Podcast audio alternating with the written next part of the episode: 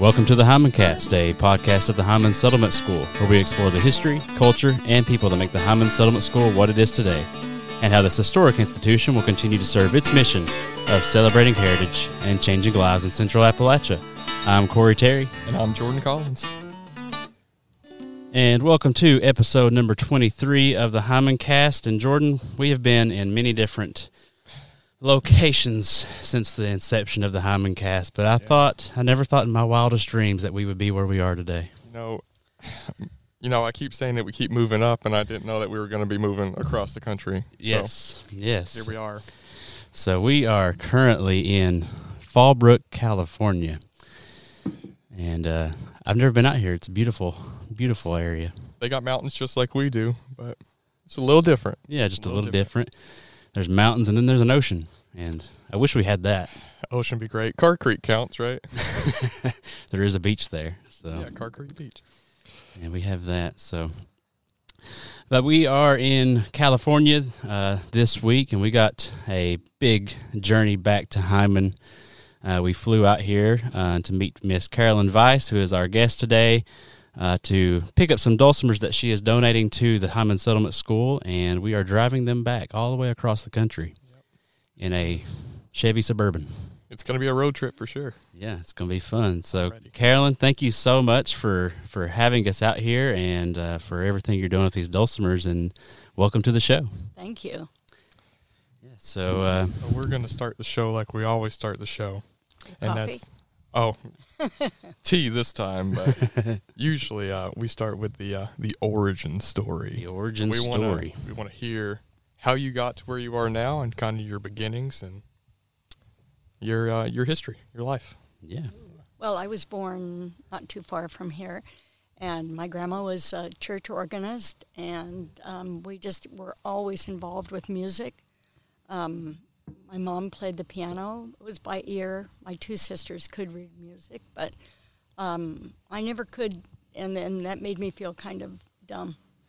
Until, well, I could hear music that my mom would play and my dad would sing, and then mom played the auto harp, and I could kind of pick that up. So that made me feel good. That was, um, I'm always chasing rainbows was the one song I learned on the on the auto harp. But um, after my husband and I got married, he was taking guitar at um, downtown store, and he said, "What's that instrument up on the wall?" And the owner said, "Well, that's the mountain dulcimer, America's only instrument." And so he got me one for Christmas, and it sat for a year.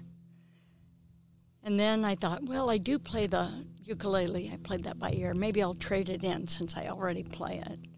And he said, Well, it comes with four free lessons, so why don't you do that?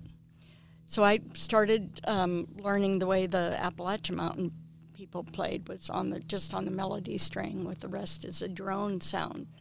And the early um, players played just on the melody string. Mm-hmm. But since then, it's a whole different world. It's taken off, and any type of music is available now. Um, and I think I was very fortunate to get a Rug and Jackal, or um, why can't I think of the name? Rug and Jackal. Uh, so I'm drawing a blank on on what type of instrument I play.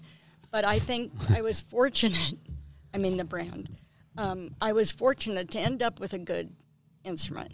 And then Nikki, the gal who taught me the instrument, she said, if you will teach the people coming through Fallbrook, I will order another dulcimer for you, wholesale. So that's this Koa dulcimer that I got. Look at how beautiful it is. Hmm. But um, so then I just started playing um, with my mom, playing music, and Daddy would sing. You know, he had a great voice, and my mom did too. But and Bob did too, my husband. So I, every type of song that I could get that came that went with this instrument, I wanted to learn. I knew a lot of them, Go Tell Aunt Rhody and Going to Boston and some of those songs. But I wanted to learn everything back there. And then I would go to the festivals. Once a year, they had a festival in San Diego, and that's when Jean Ritchie ended up coming. And I was asked to teach a class with her, and that was interesting because she played in a different tuning than I did, and she played in the traditional Ionian that's back east, and then I was doing Mixolydian, is what people on the this coast. And and what's the difference? I, I don't know the difference. Just one, just one note, really. Um, D A D or D G D. Oh, okay. I think. Yeah. So just that middle string is tuned down one. There's two Ionians. It can get really complicated, but um, I like the chording, the sounding of the chords in the Mixolydian, and so that's what I ended up sticking with. But it was fun to to teach with Jean because she and I would play the same song, and you could hear the difference in the different tunings. And she never did chords; she never played a chord. But I've got this CD of her with all of the songs that she sang that day, and Oh. she talked about how she got into the music. And so that's it. I've just loved music my whole life. I'm in choir. I play, sing tenor. But um, And you said uh, "Chasing Rainbows" was is that your favorite song to play, or is that just no, I don't even play that on here. That's Ah. one that I played um, when I was little? Gotcha. On So the auto harp. so so what is the favorite? What is the go-to song when you when you pick up a dulcimer or any instrument for that matter? I really like a lot of the minor sound, the church sound, church music. I like very much, and Irish music. But a lot of the songs that I grew up with my mom and dad singing, I like those. Oh, okay, So you you take it kind of Where's Back this? Yeah, I do. yeah. You kind of hear. Where was that CD? I was gonna. Oh, it's right there, right? No, Oh, that's the other one. a different one? But it kind of depends on the mood I'm in, what type of song I want to I play get or that. sing. You know, I I took up I I played guitar for you know a year or two. I should probably pick it up again, but I I, I learned, always I learned four chords. and that was all I got. That's what you need, really. you get you get the chorus of most songs, was it? But um, I picked it up for a little bit, and there was always that song I would go to, like right off the bat. You know, just to like Comfy. yeah, the, that muscle memory basically. Yeah, I was just wondering what what yours might have been. Yeah. So tell us a little bit. We're from Kentucky, and uh, obviously, but Said uh, with a real strong ucky on the end of that. Kentucky. Just making sure we get that out here in the open, my, the accent while we're in California. Um, what, what was it like growing up here in in Southern California? Well, my dad was a farmer, and so we just grew up in a nurseryman. It was second generation. Daddy was then, and then my husband ended up taking the nursery over, and then our boys did.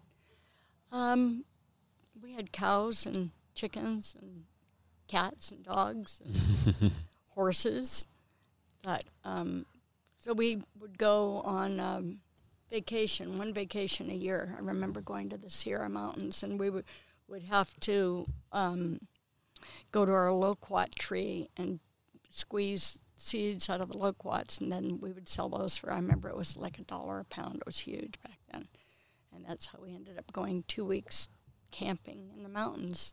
So cool. Yeah, that'd be fun. I, I don't even have anything to say. But, I mean, that's just cool. And also, kind of like what you were talking about with the chickens and horses and all that. It just sounds like you have Appalachia over here. Like you're the opposite Appalachia of us. Like, Yeah, it's one of the things that was like striking to me is like I never really, I never really considered like the, the mountain, the mountainous areas here. I just you know just you think California, you think the ocean, you think L.A. but you you come through here and you're like, oh, it's just like home. There's houses perched on the side of a mountain, and I like um, Fallbrook because you have to drive here specifically to get here. It isn't, you know, like you can't get here accidentally. Mhm. And you go through the big towns like Temecula and Murrieta. Those weren't even around when I was growing up. It was nothing.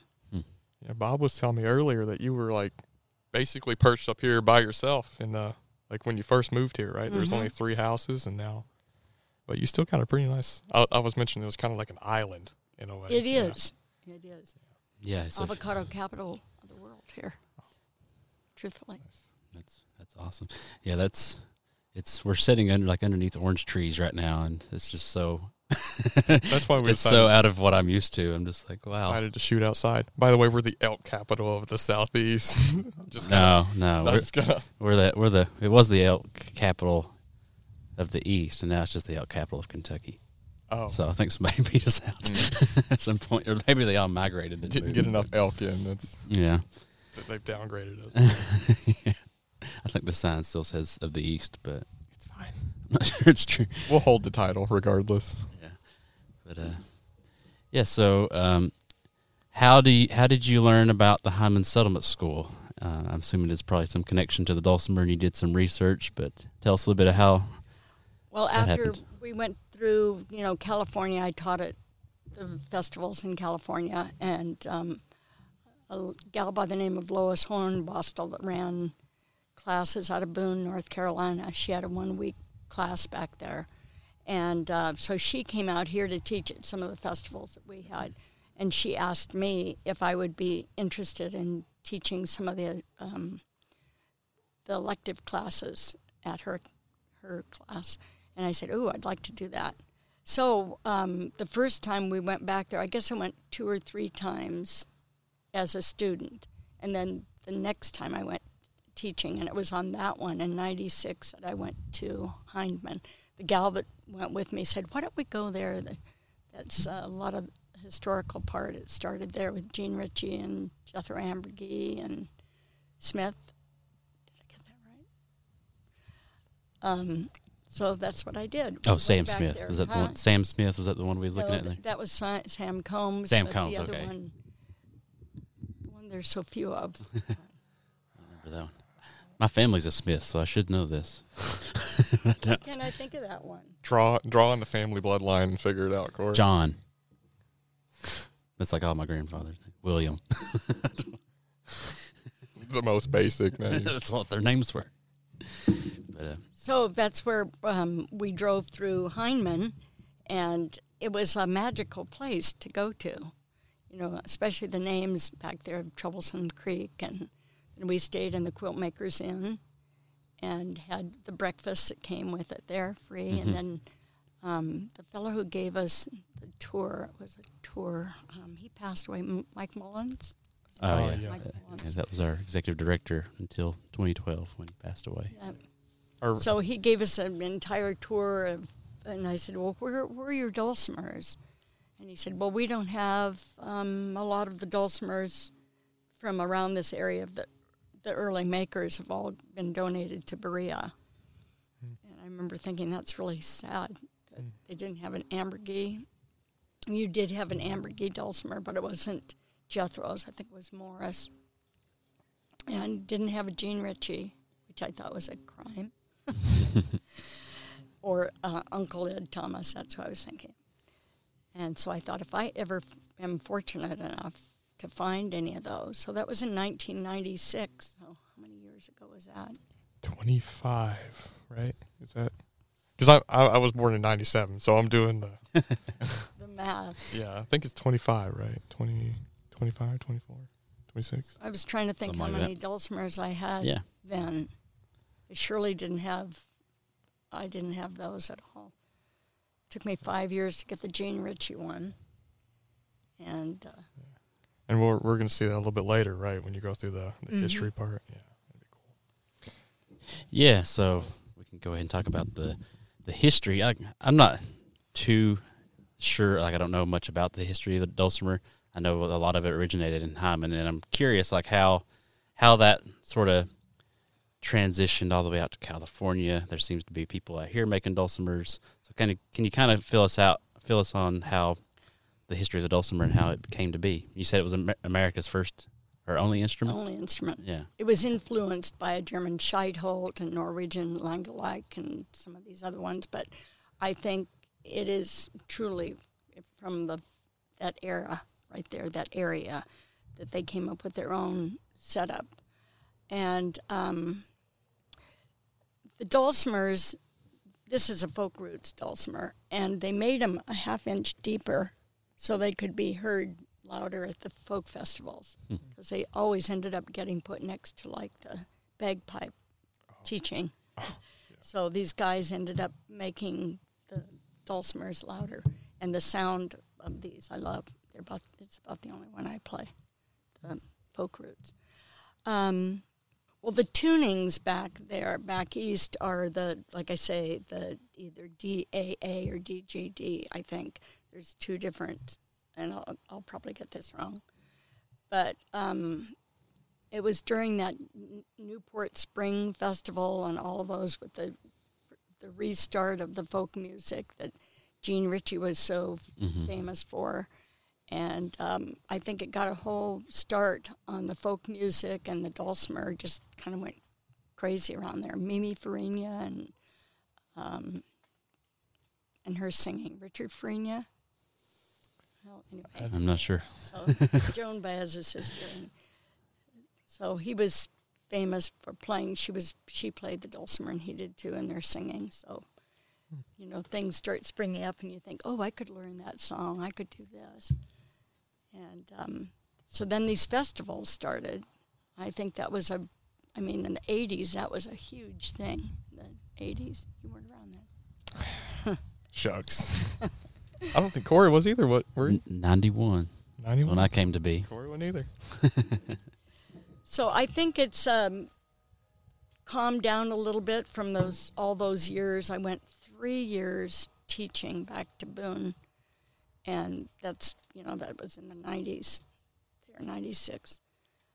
And um, I've gone to some of the festivals around here, but boy, the um, the change in the music and the, they didn't have very many players then on the dulcimer, and now it seems like there's everyone plays it, the dulcimer in a new different um, tuning uh, songs, which is good.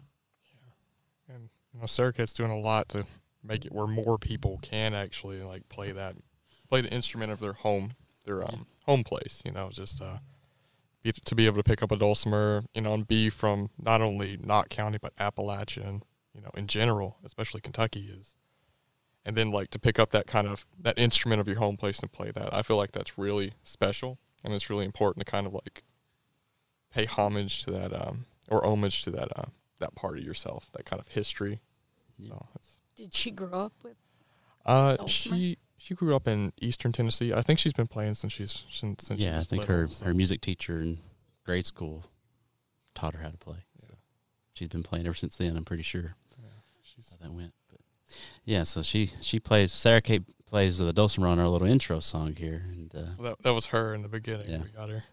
See, I, I, I had never heard the dulcimer played like that until she came. I was like, "Whoa! I didn't know it could do that." Was, we I was blown away when she played that first. We looked at her and we said, "We want something hard. like we want the most metal dulcimer." Yeah, like give, give us give us a heavy metal version of that dulcimer. that is the the range of music that you can play on the dulcimer. The first song I heard was um, Civil War song. Why can't I think of it? And the first song I heard, it had that drone sound to it. And I thought, I have never heard an instrument that sounds like this. And that was all it took was. That's, why can't I think of that song? It's wild to think about, like the dulcimer being in the Civil War, that kind of, or is it like a just, just a song, song that's been? Well, it was a song from that time, but the it, dulcimer was around then. Oh, wow, it's I I do I, I don't know. It's just it's weird to think about like the whole like the drum set and the like the the snare drum and have like a dulcimer in the in the mix. It's it's weird. It's weird to think about. So uh, tell us a little bit about how you got started collecting dulcimers and uh, give us some some stories of your adventures through the years of collecting them. If I look back on when I started collecting, I didn't start out to collect the dulcimers. Um, I think I was, for sure, I was teaching down in San Diego and um, this gal was in my class, and she said, I don't have a six and a half fret on my dulcimer. Do you think I should um, take this in and have a new one put in? And I said, That's a Jethro Amburgey dulcimer. and she goes, I don't know what that is. It was just my mom's. And I said, I'll buy that from you. I knew after going to some of these classes, a historical part, that she shouldn't change that at all. And so I think that was probably the first one that I got. And I ended up buying a dulcimer for her to trade her. Mm. And that so that was number one. That was the first one. And so it just kind of went from there. Then I had good friends, the Clements, who ended up um, going to antique shops and running a store themselves. And she saw the dulcimer and she'd call me and say, We've got a funny looking instrument here. It's called a Kansas wind harp. It's 30 bucks. Do you want to invest in it? And I said, Oh, yeah, yeah. so that's, you know, just little by little people calling. I've had a couple of them given to me that I have no idea where they came from. But uh, so that's how, you know, I started saving money from art and teaching music and and then go on the internet. I would go on the internet and see if I could find something there. And at the start, you could buy a lot, but then everybody got into, you know, during the 80s, I think the late 80s, people started going crazy on trying to find the history, and Ralph Lee Smith was mm. really influential in that and his articles on the Dulcimer Player News. It it sounds like you're just like this, like like you're just making homes for these dulcimers. You know, like you like the thing you told me about the the is it six fret, half fret, six, six and a half fret, six, six and a half fret. Just like that that girl was just going to go and add another fret, which would ruin the value of that dulcimer. And I feel like you were just like, I want to save all these dulcimers from having that extra fret put in them, or like you know, like these alterations. And I think that's that's cool. It's like I was lucky to have that big wall in there in the house. oh yeah. Because where else? I mean, they're under the beds. They're Right. In a uh, closet. Yep. Being stacked on top of. It's mm-hmm. Just like kind of like the savior of dulcimers over here. It's, yeah. I know, and they're all stacked up in there, and I thought, oh dear. But I'm very happy they're going to Hindman. Yeah. Oh, the one I had to chase down. Well, there were two I had to chase down. One was a Jean Ritchie dulcimer, this one right here. And that came from an artist up in Washington, I think Washington. And she did not want to sell that at all, but she wanted to play it. But it didn't have, see, it doesn't have the six and a half fret mm-hmm. on that. So it's hard to play the Irish. A lot of the Irish stuff you can't play. Um, so I, I think it was five years of pestering her. I, I bought her one, bought her a dulcimer, and she got to pick out the wood she wanted and the sound. And oh, I can throw in a case and oh, sweeten the deal. So that was nice. I told her, you know, a lot of this is prefaced with um, if you end up letting me have this, it's going to go to a collection. Hmm. So that always helped, you know, having your name there. Yeah. Um, the the last one I worked with that took me, I think, it was five or six years to get was the Thomas dulcimer, and I know how rare they are. They're in the um, Smithsonian, and I don't think I'd ever seen one. I had not seen one until I heard about this one, and um, it was weird how that happened. The gal ended up being an artist that owned it, so we talked a lot about music, but it was only because it was written up in the Dulcimer Player News. Uh, Margaret MacArthur was the performer, the dulcimer performer, and she ended up passing away. And they had an obituary written in the Dulcimer Player News, and it told the history of how when she performed in Chicago, that she would always borrow an original um, Thomas dulcimer. And I thought, guy, I wonder where it is now. You know, if she's passed away. So um, I got in touch with her husband. Mm-hmm. I had to track that phone number down. and um, he said, "No, I don't have it anymore. It's back with, it's back with this Sandra Simonson." So I thought, "Guy, I wonder what she's doing with it." So it, really, I tracked her down. It just took forever going from one thing to the next. And she said, "Well, it's not in, in Chicago with me. It's back east." And a friend of mine has it in a closet with a blanket wrapped around it I don't know if I want to part with it. But then she found out the kicker was is that her son is very autistic. Mm-hmm. And I told her about the autism program, the reading program that you've got at Hindman. And that's what did it. She hmm. said, if, let me look at it and um, see if I want to sell that to you. Hmm. And I told her same thing. I'll I'll buy you a dulcimer and a hard shell case, and your son can use that. And I think it was I think it was years of me pestering her. In fact, I thought she had forgotten about it. It was during like a Thanksgiving, Christmas type um, get together, and I thought, oh shoot, well, I'll just try one more time. And during the holidays, she had forgotten about it. She says, "No, no, no, I've changed my mind." And and I I wrote this article on the Thomas Dulcimer, and that had been 15 years, I think, since 15 or 16 years. And I just for kicks, I tried her phone number last month, Oh yeah. and she's in a rest home now. She's moved, but I sent her the article I wrote and the pictures, and she said her son is um, very happy with the dulcimer, That's great. and so that's that was the hardest one I tracked down. Seems like you. Got to be very persistent. Yeah, it was like a bulldog. So, so what is the oldest dulcimer that you have? I've got well, I've got one from 1840. I've got Oh, you know. Civil War. And there are a couple that are undated, but because of the short frets, you can kind of put the date on them. Um, probably 150 years old. A couple that are really primitive. Wow. It's so. Is that the same one that was next to the, st- uh, the snare drum on the on the march? yes. Gotcha.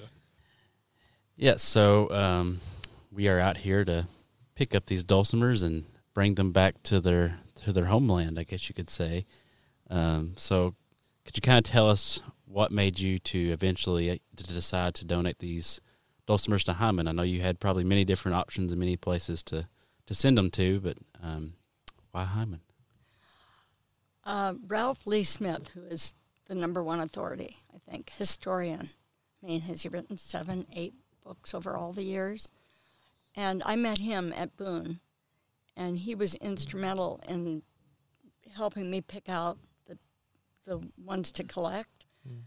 And the first year that I went was the same year that I went to Hindman.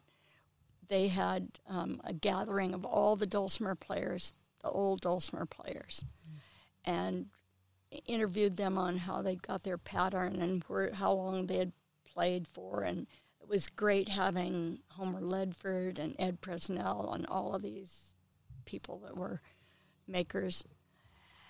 And so afterwards, I said, "Where do you think, uh, uh, Ralph Lee? Where do you think I should donate these?" I was thinking about uh, Hindman, and he said, "Well, I don't know. You want to get uh, a, an area that's going to be they're going to be seen the most." Well, I said at Berea, they've just got one area, but it just doesn't seem real comfy. I think that's what it was. Is it? Not that you guys are. uh, It's hard to explain. It's like you've got a little settlement there, a little home for all these places, and knowing that they could get people that were that went to school there could end up getting free education as long as they came back and worked for three years. That's how Jean Ritchie, Jethro Amburgey, all of the all of the early makers. That's what they ended up getting was their education. And if they came back, and then they ended up teaching dulcimer making there. And the fact now that you've got a dulcimer, um, Yeah, uh, I think she's a. She she says she's not, but I'm pretty sure she's a national champion. Like I think she she won that like some kind of contest She or did. something. Oh, you know you know for sure. Yeah, she's she said she did it like on an off year of someone she knew was real good, but Sarah, Kate, Sarah Kate's good. Just got to be humble about it. Yes. That was in. Honey, we almost went there, in Kansas, Winfield, Winfield, oh. Yeah, so middle of nowhere. now I'm gonna bring it back to Sarah Kate and be like, "See, I told you you won." like she, that's that's kind of what she opened with when she well not opened with, but like you know upon getting to know her, she's Yeah, there's several that are really unique. One I got from Pond Creek, Oklahoma, and um, you could, it's amazing on the internet. I typed the maker's name in, and he lived there, made the dulcimer, ended up dying there. You can see the plot where he's buried in Pond Creek, Oklahoma. But he's got these cutouts of pheasants all over him, pictures of pheasants. He Oh. must have been a hunter. and the sound holes are different in that one, too. It's three sound holes instead of the original heart. Got a series of three. But Hindman just kept coming back to me where I could have all of the people that had gone to school there. I mean, they didn't go to school in Berea, they didn't go to Smithsonian. And I think Berea is going to be, I, I think Hindman's going to be the up and coming area to go to find, get that historical feel and see all of these instruments. I'd like to think so. You know, I think. I mean, Berea is nice and all, but it's no Hindman. No, no Hindman. No. I think Berea's really turned more into like a college town at this point. They've got you know Berea College there, and you know, I mean, we got Alice Lloyd, but Alice Lloyd's kind of like you know, up in Pippa Passes, and we're we're right in downtown. We got that kind of historical vibe going on. And how far are you from Pippa Passes? Eh, 10, 10 minutes probably. Because I went there. That was that one dulcimer that has a little heart there. Oh yeah. on Yeah. you picked up. And you, uh, did you, whenever you went to the Blackey, and you had to go up that Up cra- that hill. crazy hill, was, was that to get a dulcimer or was that, that was to meet somebody that makes That was to dulcimer? meet the man that taught there at Pippa Passes. Oh, okay. Yeah, yeah. That's like that's like almost like a legendary mystic story. It's like you had to travel to the top of a mountain to get Whitaker, teachings. Yes.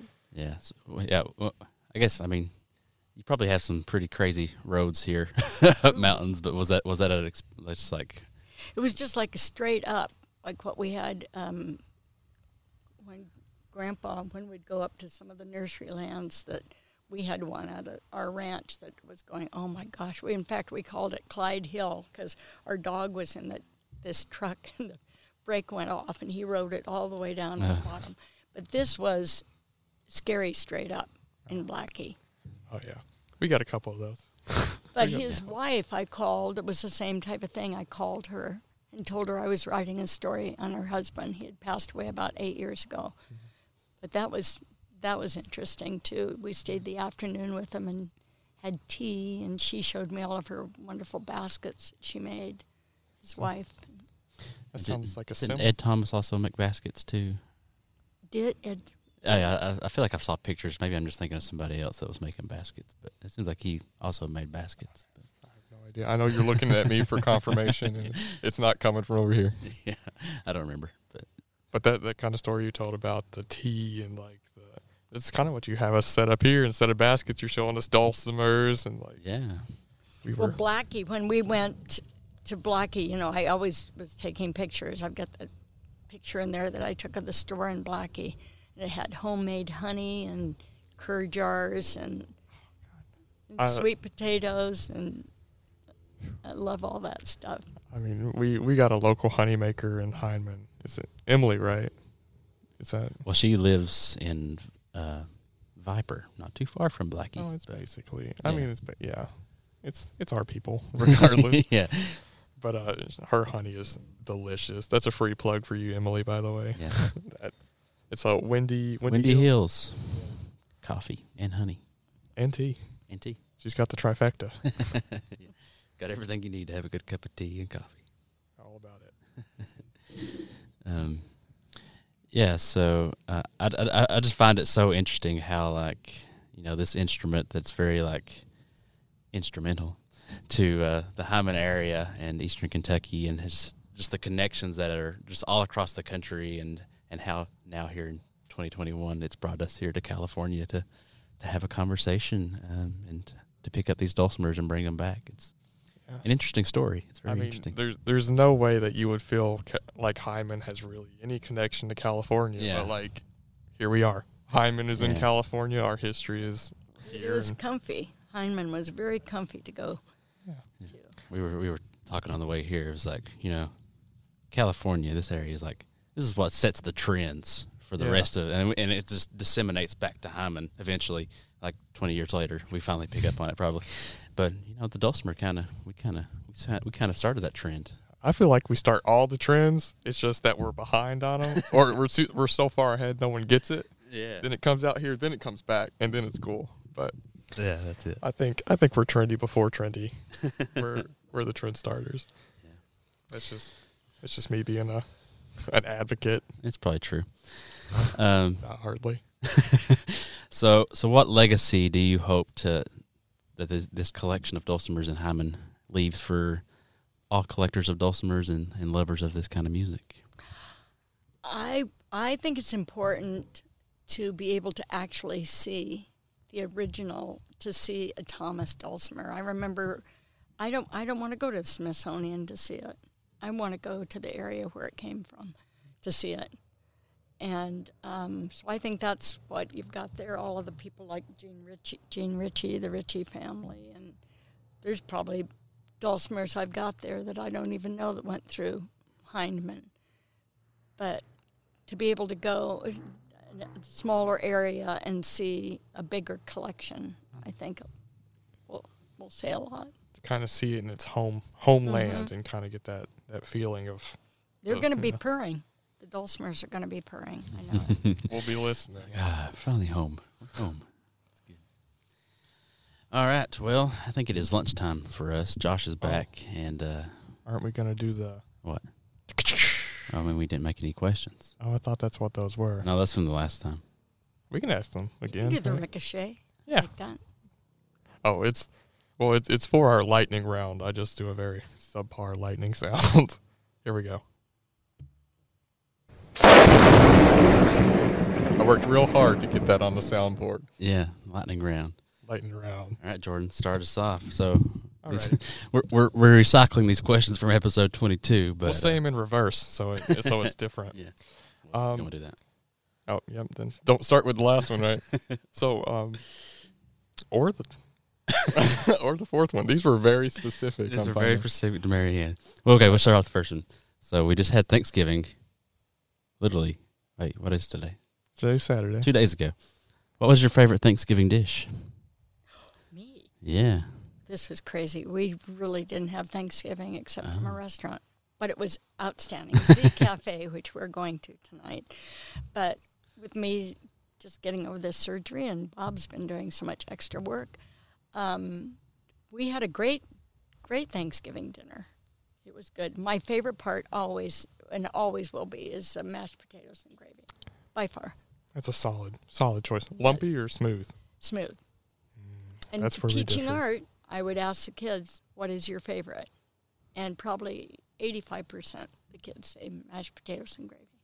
Yeah, I'm a, I'm a cranberry sauce fan. I'll I'll die on that hill with the with the cranberry So sauce. So we made, or the settlement school made, we had a little staff Thanksgiving dinner, and they made a uh, like a hominy green chili casserole, Ooh, and we made it for ours, and it rocked my world. Like I ate Oh, the I whole pan. recipe. It was so good. I Yeah. the. I have it on my phone, I think, so I'll, I can get that to you. No, let me say, It I, was really good. I went up to Kat's family for um Thanksgiving up in Louisville.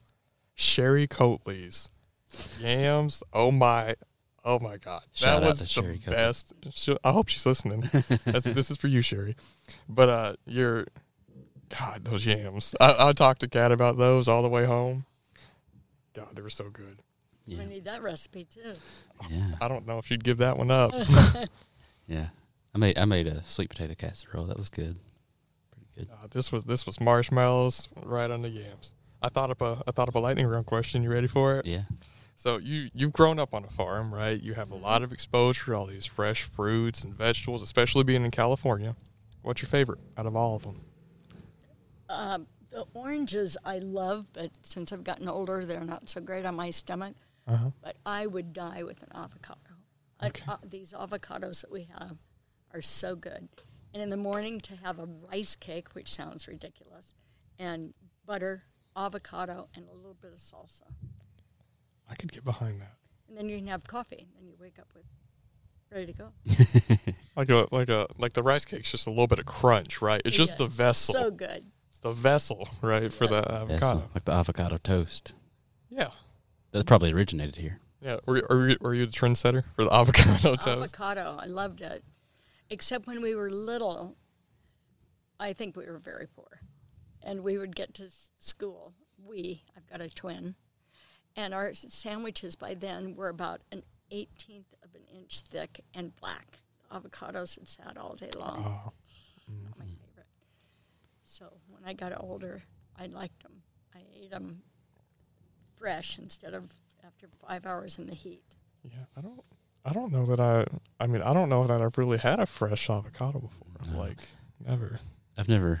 Like, y- Getting ready to have some right they're, they're either really, excited. really hard, like hard as a rock, and you have to wait two weeks before you can eat it, or, I or they're like, too mushy. I don't know what the etiquette is for them. I I, don't mean, either. like I know that they get to the store, and that my assumption is you eat them then. But I don't know that what what the rightness is. I just don't know. It's just I don't know. Yeah, a little bit soft. yeah, yeah. I was like, my wife taught me to, to pick out the good ones because she's very particular. It's like, And you can get it over the hill and then you might as well throw it away. I told the president of the American Farm Bureau that they were perfect when they were about like your muscle in your arm, and then I felt my uh, muscle afterwards, and I went, "Oh my gosh, it's going to be rotten by then." so I had to go correct it. So it's a little little soft, right? Like Soft. a little soft. yeah, just a little soft. Now now I'm come I'm coming back to Hindman with all this knowledge. About But once it gets soft, I think it's it's pretty. It can go go south real Over the quick. hill. I think that's Right. what. Yeah, I think that's where I was at. Yeah, But I'm I'm big excited, so excited. yeah. I'm pumped. Uh, It's for they they set us up. They're gonna make us the fresh the fresh guacamole, and it's He makes I'm- good guacamole. I am very much prepared for for this day. Um, so the next uh, lightning round question is: If you could travel through time, which era would you travel to? Is- does that have to do with uh, the dulcimer?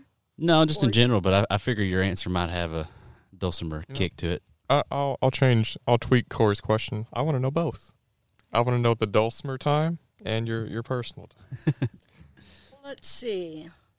You know what? We grew up on a farm. It was so magic. It really was. Um, Daddy sold avocados and fruit to Calavo, so we would get these hundreds of boxes of Calavo boxes dropped off on our ranch. What's a calavo? Calavo boxes, California avocado. But Ah. the boxes were about this long, a yard long by two feet by about 12 inches deep.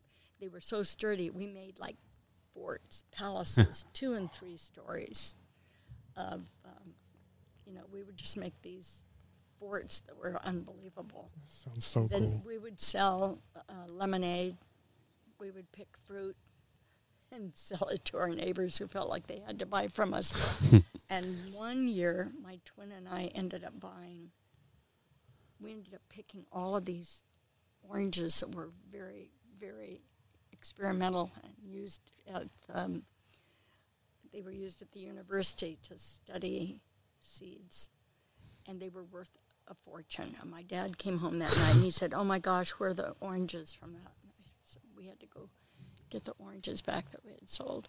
But I loved, I loved that would be the late fifties, so I would be like 12, 14 years old. That was like a m- magic era to me. I don't know why. I could I could imagine building palaces out of crates. oh my and gosh! Like, I mean, yeah, we just spend the day down there. I, I I think I also want to go back to the 1950s, that exact time on that farm. I That's that's me. I love it. And then we had Vista, we had Osborne Street and Barsby Street, parallel streets, and we had we had our own baseball team. So we had people that would come over and challenge, and it would always be at the bottom of our hill where we had third base, first base, homemade. Um, so that was fun. I loved that. I loved all my eras. I really do. I think people have a much harder time now with everything that's going on in the world and all of the setup. Like, I mean, we had a we had a party phone growing up. I tell my grandkids we didn't have air conditioning in the cars. We didn't have TV. I mean, I was what were we 12, 14? We had TV, so it's so strange now. I mean, you had to actually get up and turn on the TV. um, I still have to do that. 'cause I don't have a, my remote's broke. I think that's the got fixed. moment I would not watch TV. it's, mm. it's the 60s, I like the 60s, going to school and meeting my husband and getting married, and so it's been 52 years we've been married. Wow. So that's great. And for as far as dulcimer, I think I got it, interested in it at the perfect time. My kids were older. I can remember them saying, "Could you go in the other room, please? I am so sick of hearing. Go tell Aunt Rhody, please. Can you come up with another song?" I really worked at learning the dulcimer. You know, it wasn't as easy as some people when they start out playing, but I was pretty much driven Yeah. to learn it. So I'm curious. Speaking of the '50s, that's when Disneyland began, wasn't it? Yep. So I'm curious of what that the perspective is on Disneyland here. You grew up during the time of that. Real quick, when Corey asked that question, he looked directly at Josh. Yes, yes, because I know Josh is sitting right behind the camera, so I'm like looking right at the camera. But yeah, he is the Disney Disney master oh, over there. So I've got a Disneyland coupon book for you if you'd like. the D tickets, the A tickets, the yes, I remember going the first couple years at Disneyland opened, Oh wow. Gosh. and one of the ticket books was lost. I remember that. My dad going crazy. No, just out of curiosity, how much did it cost to go to Disney World? Just Oh, like when it first opened. Disneyland. yeah, Disneyland. Yeah. It was pretty expensive then for what we did as far as entertainment. I mean, our entertainment was picking loquat seeds and mm-hmm. going to the mountains. That was a huge thing. I think that was the only vacation that Daddy took during the year. So we did a lot of home projects at home. But I'm trying to think.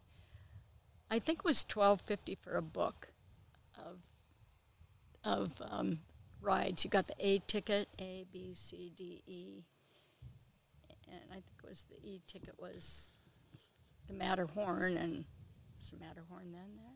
Yes. So we went there for our high school graduation. I, I, I keep looking over at Josh for confirmation. He's like, yes, the Matterhorn was there. awesome. So, it- so it sounds like it was kind of like more of like a traditional, you know, like you go to a carnival and you get tickets for a certain ride.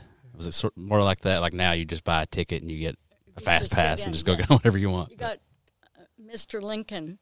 Mr. Lincoln was an A ticket, or Progress Carousel was an A ticket, and then Toad's Wild Ride, those would be a C ticket. And a D was a pretty good ticket, but the E was the most expensive ones. Huh. we're, we're going to get an earful. Yeah, it's going to shortly. instruct I us. will. I'm going to go back and get my. I've got those coupon books back there. What are you doing? Josh is pumped now. He's giddy. Look, I've been to his house and it's he's got the the retro Disney maps and Yeah. like that's that's his aesthetic. He's got an Etsy business of selling like So the year I stuff. the year I graduated from high school, that I think was the first year that we were everybody in this area was went up there for high school graduation. You got they closed they closed closed it down, and the gal that they gave away a um, car that night. You got a Mustang. Shirley Otis got the Mustang, and she couldn't drive. She had epilepsy.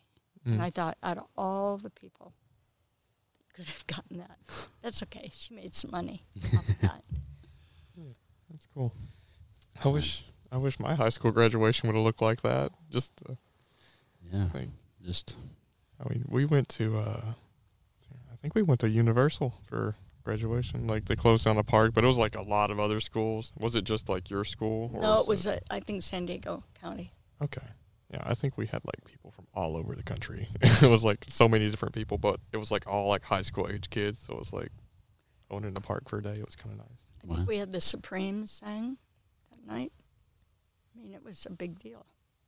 The the what? The Supremes, Wh- What? It, Motown. oh, gotcha, gotcha, gotcha. ah, That's, that's fun. wow. That does sound like a magical time. to, that era to go back to. I'm envious. as far as the music, I think I learned at the the perfect time. I have I have talked to the gal that taught me, and we've decided that that was the best time to start the dulcimer was in the eighties. Ooh.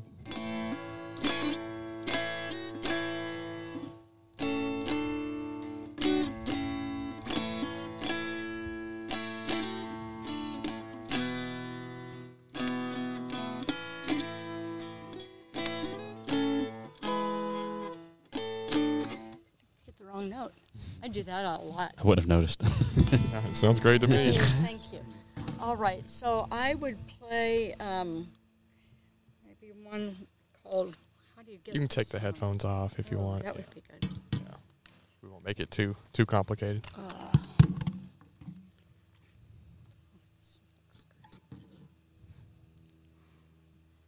I will play. I was going to do The Water is Wide, but then I'd have to sing it. Um, let's see. Okay, this is called When He Cometh.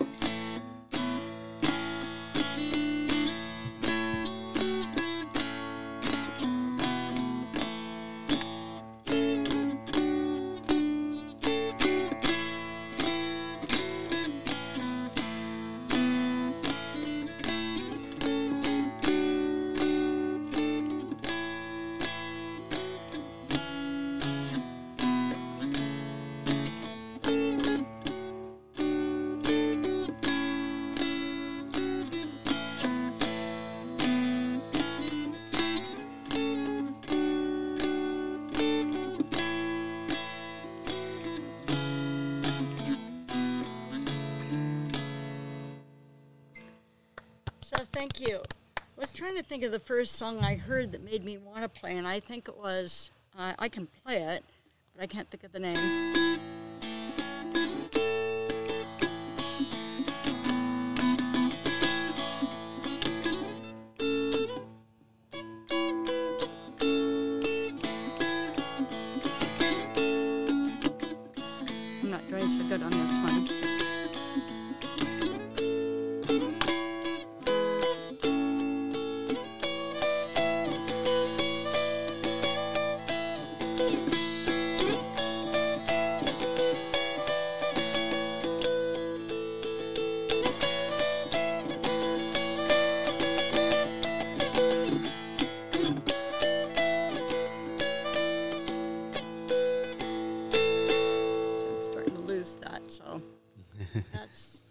Like that. That's Have- interesting. I was watching your hands. I've never seen like somebody use like the side of their thumb the side of the playing. thumb. Yeah. Well, they have sticks. They used to call them a noter, what the mountain people would play with. And um, but I had a harder time holding that. Um, yeah, the sound of the dulcimer is just really great. Do you have a? I was trying to learn a Beatles song. Uh, You can do so many things on this, but with my hands the way they are, they it's going to get better. What was the Beatles song? I will. Let's see if I can do. You'll get the start of it.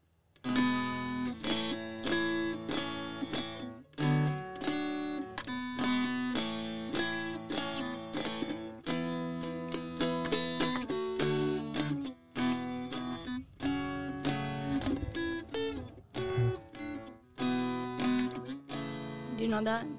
It sounds familiar. Like I, I got it on that dr- kind of drop there. Like that kind of it went down a bit. But Well, uh, one time I could play that. I'll I'll get it'll it's gonna come back to me. I know. and we'll we'll ask Sarah Kate about the one in the middle song, and we'll see we'll see what she says. It. The what? We'll, we'll we'll see what she's what she thinks that song is, and we'll we'll put it in the show notes so we can just Which one? The second one? The The one I learned. yeah. That is, I, it isn't Southern Soldier Boy, but it's um. That was the first one I heard. I know right where I was in Fallbrook when I heard it. Oh my gosh! And it happened to be the gal that that owned the music store. That. So. I'll, I'll tell you what. I'll see if I can play one that my mom and my grandparents played not on the dulcimer. But mom got to where she was a pretty good dulcimer player. This one, my grandparents, grandpa would sing, um, and it's called Believe Me If All Those Endearing Young Charms. Look, can you see the hawk? Oh yeah. Okay. Believe me if all those endearing young charms. And Grandpa had some extra words with this, and Grandma used to say, Oh, Arthur. okay. Um,